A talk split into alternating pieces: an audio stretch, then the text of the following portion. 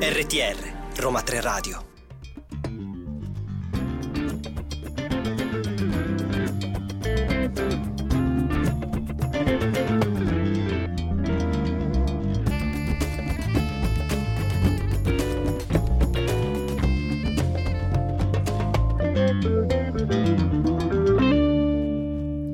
Buon pomeriggio e benvenuti a una nuova puntata di Babel Songs, programma ideato dalle professoresse Maddalena Pennacchia e Marta Perrotta, con Alessia Cadelo in regia.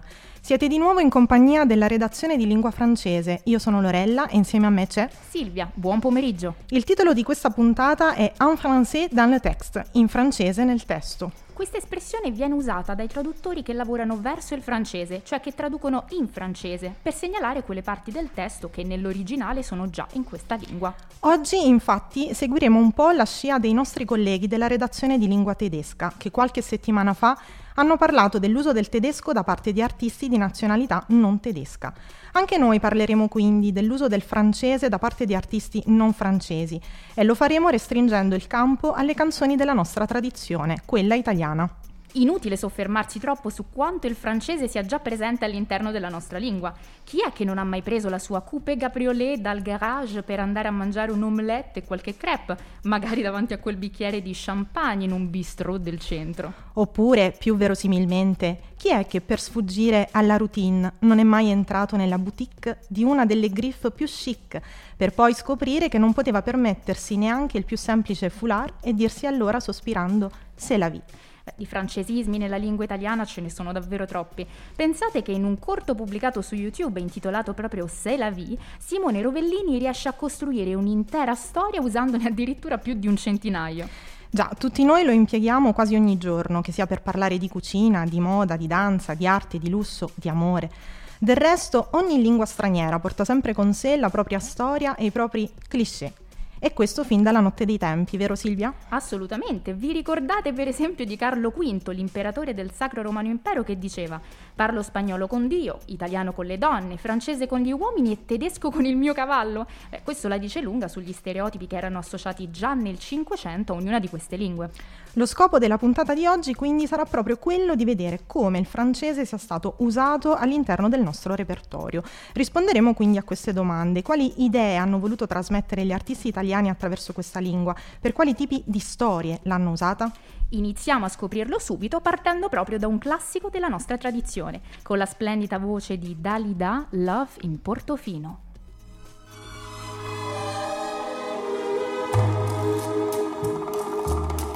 I found my love in Portofino, perché nei sogni credo ancora. Lo strano gioco del destino a Portofino m'ha preso il cuore. Fred Buscaglione incide questo brano nel 1958, dopo averlo scritto insieme a un suo storico collaboratore, Leo Chiosso. Per intenderci, sempre con lui scrive, proprio nello stesso anno, la celeberrima Eri piccola così. Silvia, ricordi un po' come faceva? Posso provarci? Eri piccola così. Bravissima.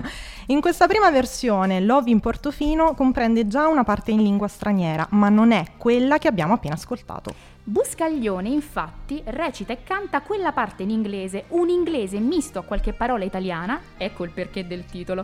La parte in inglese inizia dicendo: «Trovai il mio amore a Portofino, giù in quella piccola baia italiana, e tutto era così divino», laddove divino era scritto proprio in italiano nel testo. «A Portofino trovai la mia strada».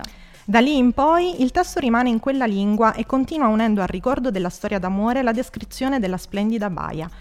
C'era un posto fatto apposta per gli amanti, i cieli e il mare e l'amichevole bar, tavoli e sedie e camerieri pigri, un ragazzo riccio che suonava la chitarra. Strano, Lorella, trovare una chitarra e non un mandolino nelle mani di questo giovane musicista. Ad ogni modo, l'immagine di Portofino che emerge dal brano è quella tipica dei luoghi della dolce vita tanto sognata dagli stranieri che desiderano una vacanza tutta italiana. E in effetti il protagonista del brano sembra essere proprio uno straniero che in vacanza nel bel paese ha trovato un amore che lo ha segnato per sempre. Del resto, la dolce vita della vacanza in Italia è così, non può essere completa senza un colpo di fulmine. Ma torniamo alla storia del brano. Dopo il successo di Buscaglione, il testo viene tradotto interamente in francese dal paroliere Jacques Larue. A quei tempi, del resto, tutti gli artisti sono soliti realizzare delle cover di brani già esistenti e anche le traduzioni quindi sono all'ordine del giorno. Larue cambia il titolo del brano, che diventa A San Cristina. La trama rimane più o meno la stessa, un amore nato in vacanza al mare, e il nome della località sembra suggerire ancora un'ambientazione italiana o forse spagnola. Qualcosa cambia tuttavia, e non è solo la location.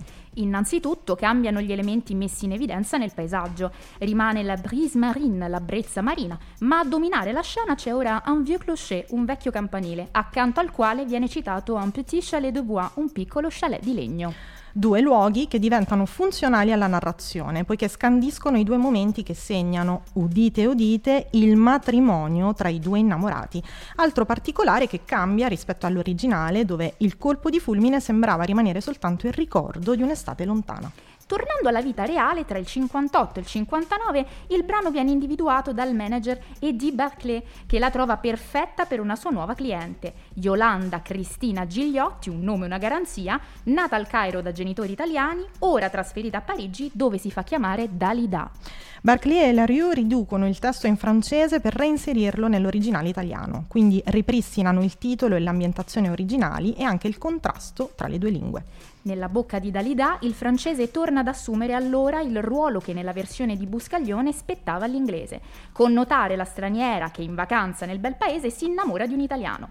Diversa sarà la situazione del prossimo brano, che ora ascoltiamo dalla voce del magnifique Renato Zero.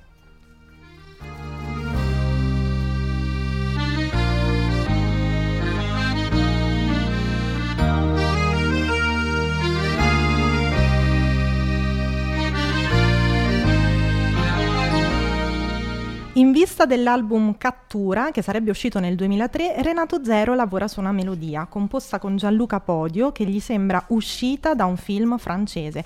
Ha in mente delle parole per il ritornello la vie, e chiede a Vincenzo Incenzo, suo storico collaboratore, di scrivere un testo proprio in quella lingua. Il testo in francese verrà ridotto su richiesta della casa discografica, ma per fortuna l'eco della tradizione francese non andrà perduta. Il testo in italiano si presenta infatti come una variazione sul tema della passante, tema che, sviluppato da Baudelaire, arriva fino al nostro De André, che traduce in italiano Le passanti di Georges Brassens. Zero racconta una storia d'amore. Inizialmente l'innamorato sembra conoscere la sua amata.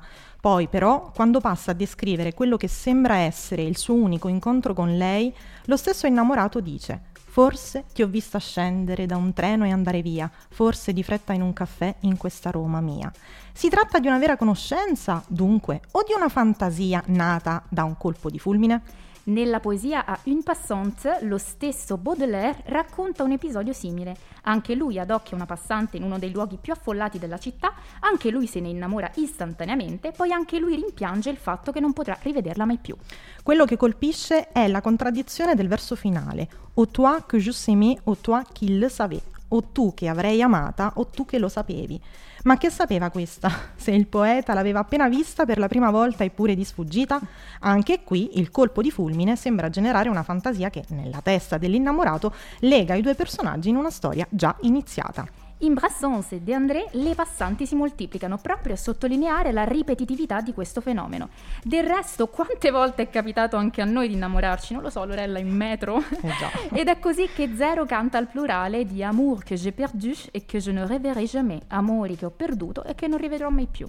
Proprio in questi versi risuona l'eco di un altro poeta francese, Guillaume Apollinaire.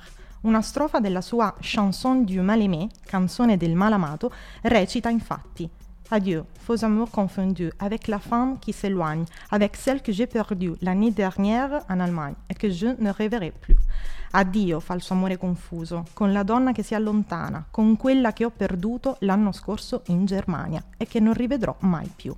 Più avanti il poeta parla dell'amata perduta chiamandola Mon île au loin, mia isola lontana. Sentite la risonanza con il testo di Zero. Adieu chérie, adieu mon île au loin, adieu mon grand amour confondu, avec tous les amours que j'ai perdus et que je ne reverrai jamais. Addio tesoro, addio mia isola lontana, addio mio grande amore confuso, con tutti gli amori che ho perduto e che non rivedrò mai più. Proprio il testo di Apollinaire potrebbe fornire a quello di Zero un'altra chiave di lettura. In quei versi, infatti, il poeta francese sembra confondere la passante di turno, perché sempre di passanti si tratta, con la donna che lui ha precedentemente amato e poi perduto e che non ha in realtà mai smesso di amare. La sua fantasia sarebbe dunque il riaccendersi di una fiamma mai sopita. Ma ora cambiamo argomento con Gali e la sua Voilà.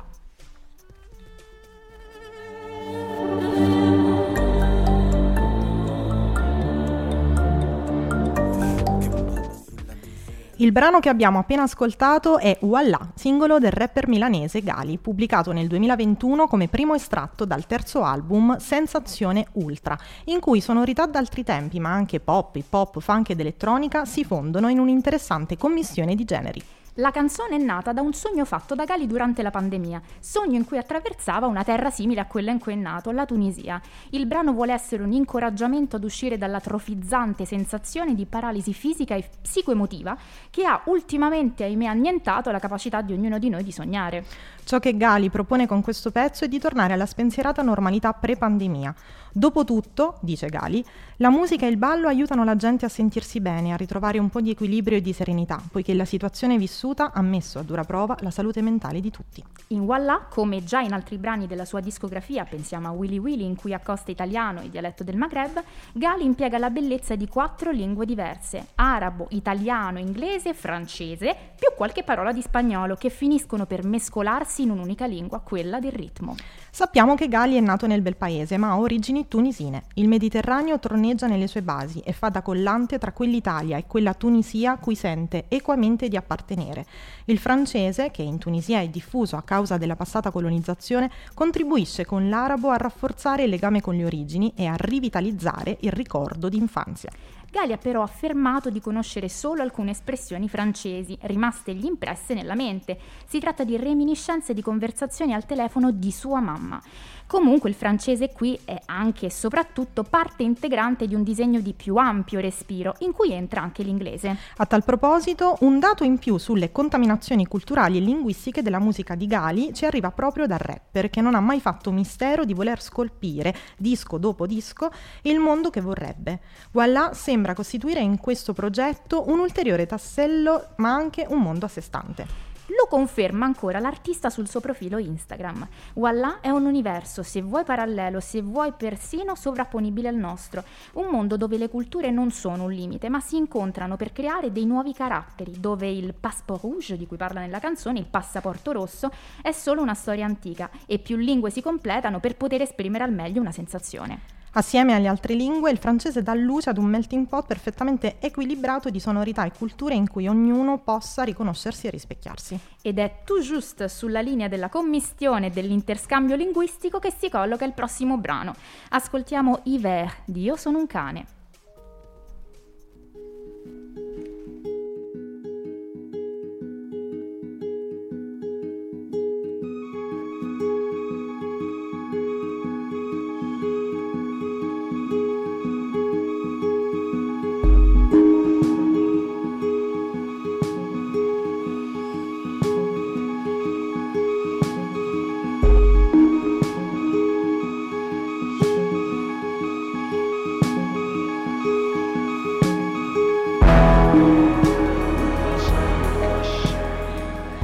Un arpeggio, una città lontana e fredda, gli occhi e la bocca consumati dal mare aperto. Ira, il terzo album di Io sono un cane, comincia così, sulle note del brano Hiver, inverno. Come abbiamo appena sentito, Hiver è una ballata cupa ed elegante. Con essa inizia il viaggio di Ira, disco corale di un uomo che rinuncia in parte alla propria voce per abbracciare quella di una moltitudine che attraversa terre e mari, come lo definisce lo stesso musicista sardo. Ira è un racconto polifonico di frontiere attraversate, di montagne, deserti, prigioni, fiumi e soldati, dove i confini tra generi musicali e soprattutto le lingue si confondono. La prima cosa che colpisce ascoltandolo, in effetti, è che non è cantato in italiano, ma in una lingua mista che comprende inglese, arabo, francese, spagnolo e persino tedesco. Io sono un cane ha scelto quella che definisce una lingua dell'errore, della distanza percorsa e ancora da percorrere, una lingua del fraintendimento, della mancata comunicazione. Ira si presenta così come una riflessione sulle migrazioni, un inno alla diversità e alla complessità del mondo. Dal punto di vista musicale, l'album è un mix di rock, prog ed elettronica. La notevole lunghezza e la complessità dei suoi brani, pensate che quello che abbiamo appena ascoltato dura in realtà 6 minuti, sono un vero e proprio gesto politico, metafora delle migrazioni contemporanee altrettanto lunghe e altrettanto complesse. In Iver la migrazione inizia con frasi che si presentano come un mosaico di parole di lingue diverse. Sono tutte frasi molto brevi, talvolta anche formate da una sola parola, quindi isolate, dentro cui si nasconde una storia di sangue, di terrore, di gelo, di bocche e occhi consumati e poi bruciati e infine vuoti. Prendiamo per esempio l'inizio del testo che dice «Ciudad loin and cold, and land and récolte and waste champ, ojos and bush usés par el mar open». Città lontana e fredda e terra e raccolto e canto devastato, occhi e bocca consumati dal mare aperto. Così, ogni operazione sul linguaggio diventa un'operazione politica, come afferma lo stesso Jacopo Incani, vero nome di Io sono un cane. È un vero e proprio incontro tra uomini soli, ma uniti proprio dalle loro diverse, ma uguali, parole. E a proposito di fusioni tra popoli di lingua diversa, facciamoci raccontare un po' di storia del Regno di Napoli dal professore della musica italiana, Roberto Vecchioni.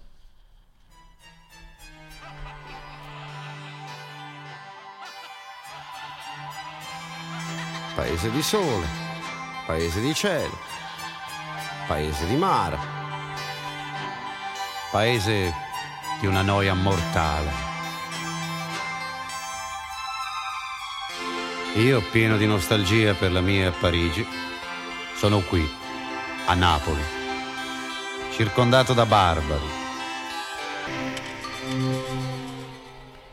Questa canzone di Roberto Vecchioni è tratta dall'album Ippopotami del 1986. Il brano è edito come un'unica traccia, segnalata come medley, ma è suddiviso in 3 parti, i cui titoli sono presi da celebri opere teatrali e film ambientati a Napoli. Il primo è quello di Miseria e nobiltà, commedia di Edoardo Scarpetta divenuta poi uno dei più celebri film di Totò. Seguono poi L'oro di Napoli, film di Vittorio De Sica, e Le voci di dentro, commedia di Edoardo De Filippo. Ora abbiamo ascoltato la prima parte, Miseria e nobiltà. Il titolo non è casuale, infatti il brano è basato sulla dicotomia tra la nobiltà che comandava Napoli al tempo della dominazione straniera e la miseria del popolo. Per questo la prima parte è scritta in 3 lingue diverse. Il francese e il napoletano danno voce nel brano a 2 personaggi diversi, il principe d'Artois, rappresentante del re di Francia a Napoli in quel momento, e un membro del popolo napoletano. L'introduzione in italiano non fa altro che tradurre quel che il principe dice subito dopo nella sua prima strofa, in modo da preparare il pubblico all'ascolto del francese. Tra i 2 personaggi il testo costruisce una serie di contrasti. Il primo è quello che si genera tra gli avverbi quelquefois, talvolta in francese, e sempre in napoletano. Questi 2 avverbi sottolineano come la presenza del principe a Napoli sia sporadica, a differenza di quella dei napoletani stessi che sono sempre lì, nanza che sto mare. Nelle sue strofe il principe esprime la propria nostalgia per Parigi e il proprio disprezzo per quella che lui definisce come una terra di primitivi. Queste strofe esprimono tutto il suo egoismo. Lui pensa solo a se stesso e ai suoi desideri, la sua toilette, le sue lettres.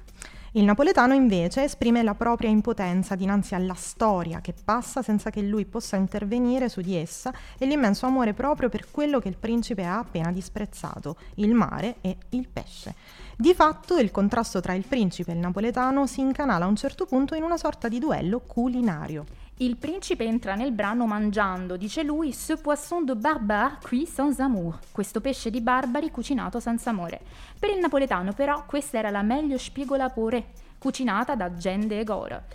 Il principe di nuovo disprezza in automatico tutto quello che la città gli offre. Non a caso questa prima parte si chiude quasi prustianamente su 2 classici della panetteria francese, i vol au vent e le brioche, ed è proprio nominando quei prodotti che il principe esprime ancora una volta la sua nostalgia.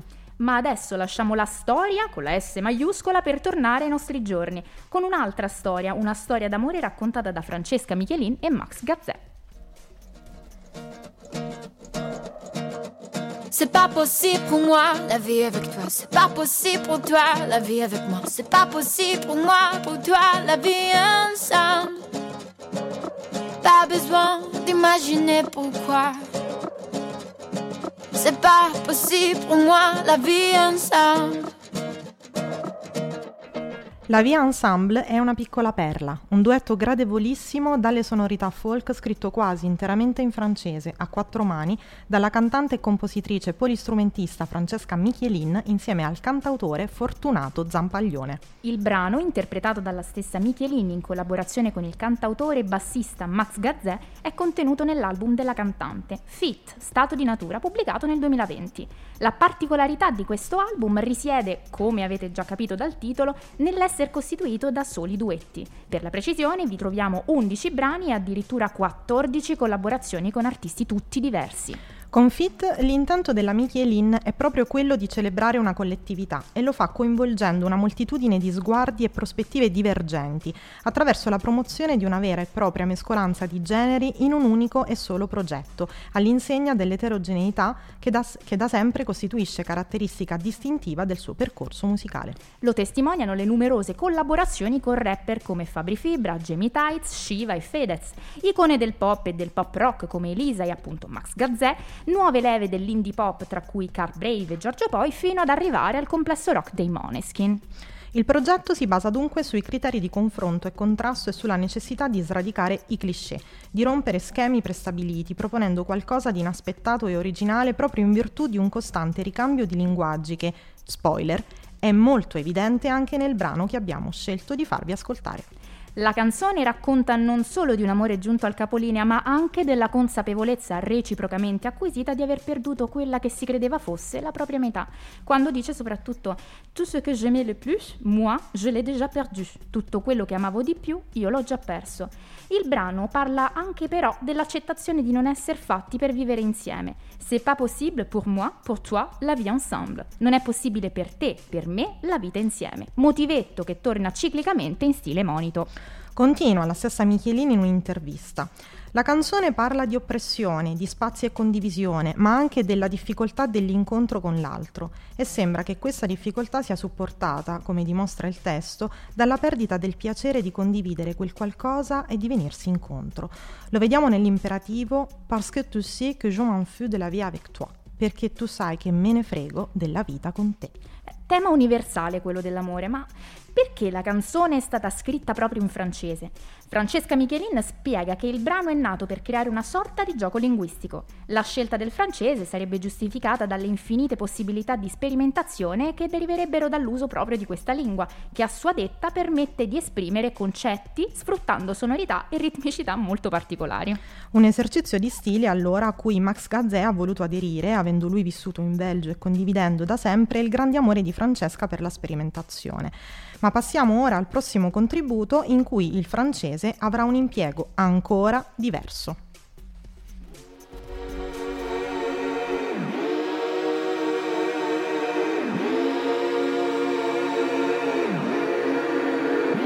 Tutti uguali a me, è un cliché, un mazzo di soldi, è il mio bouquet.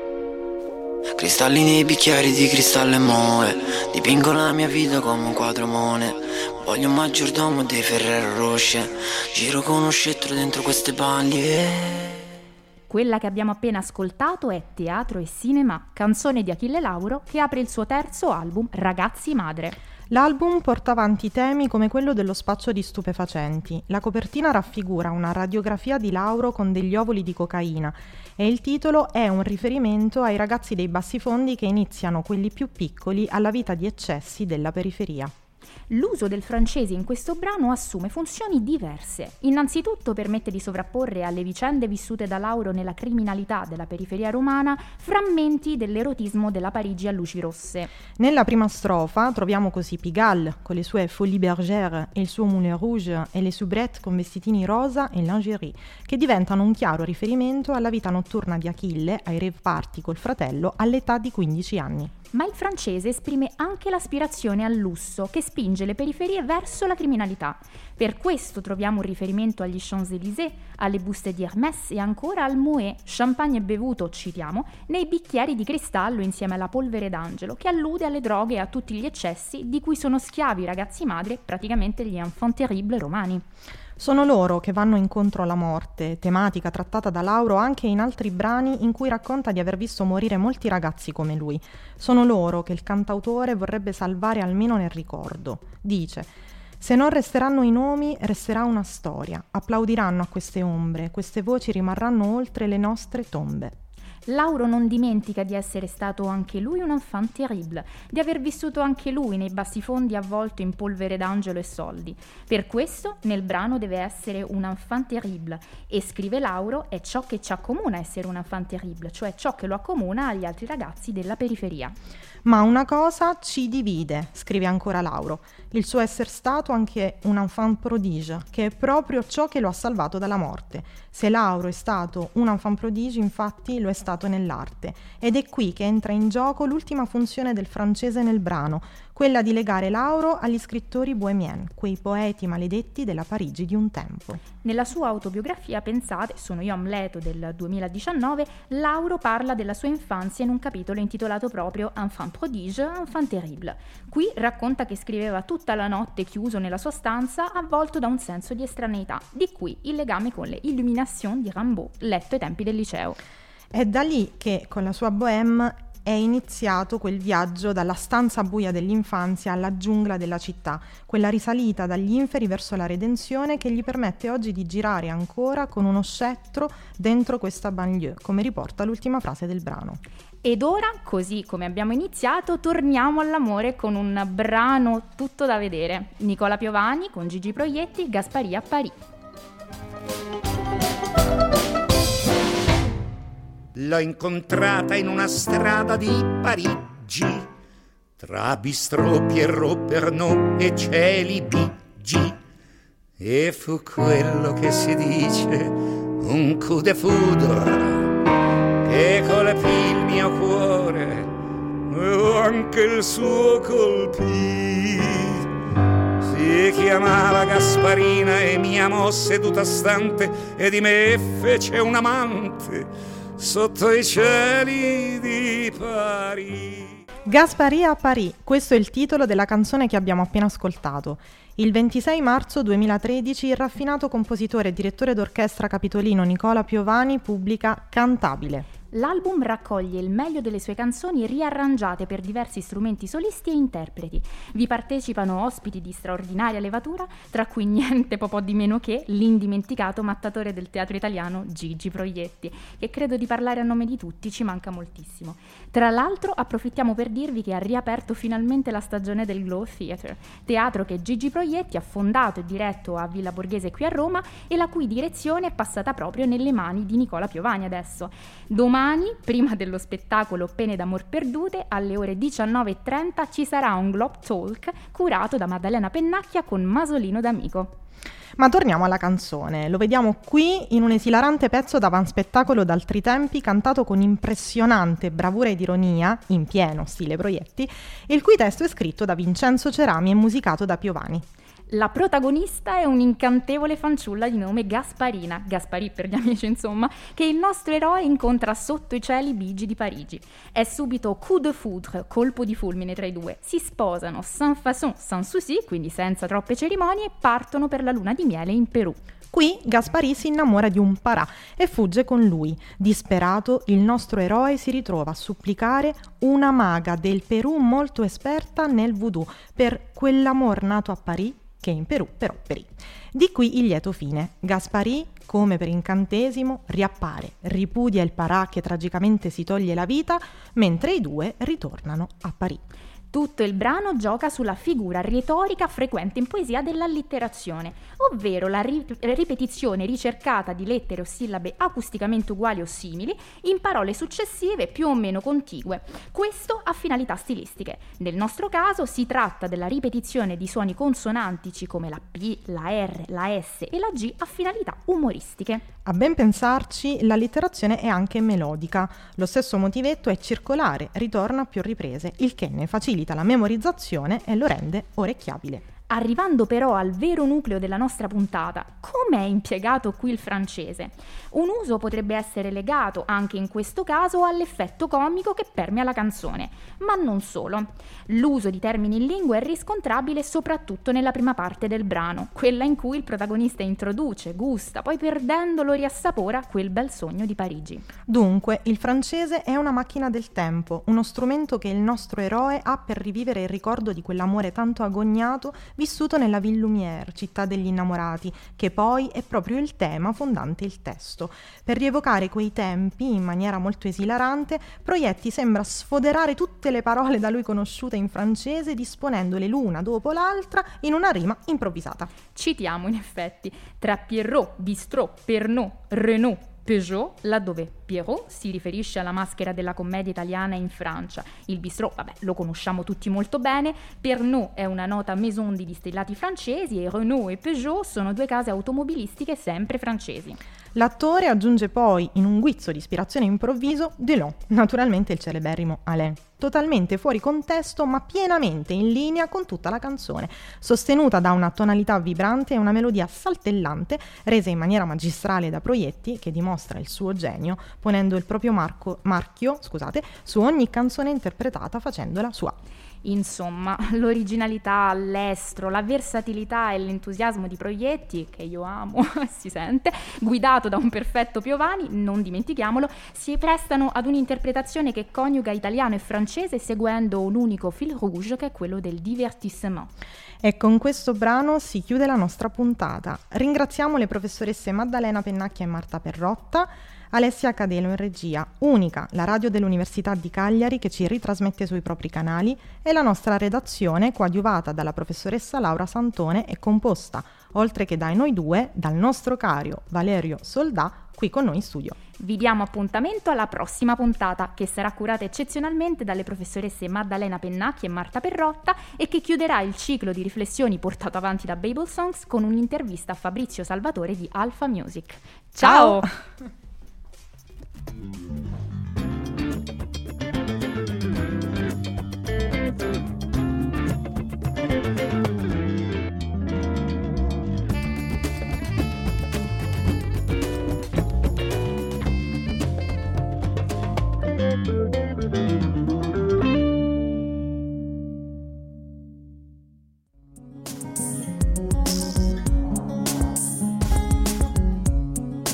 RTR Roma Tre Radio.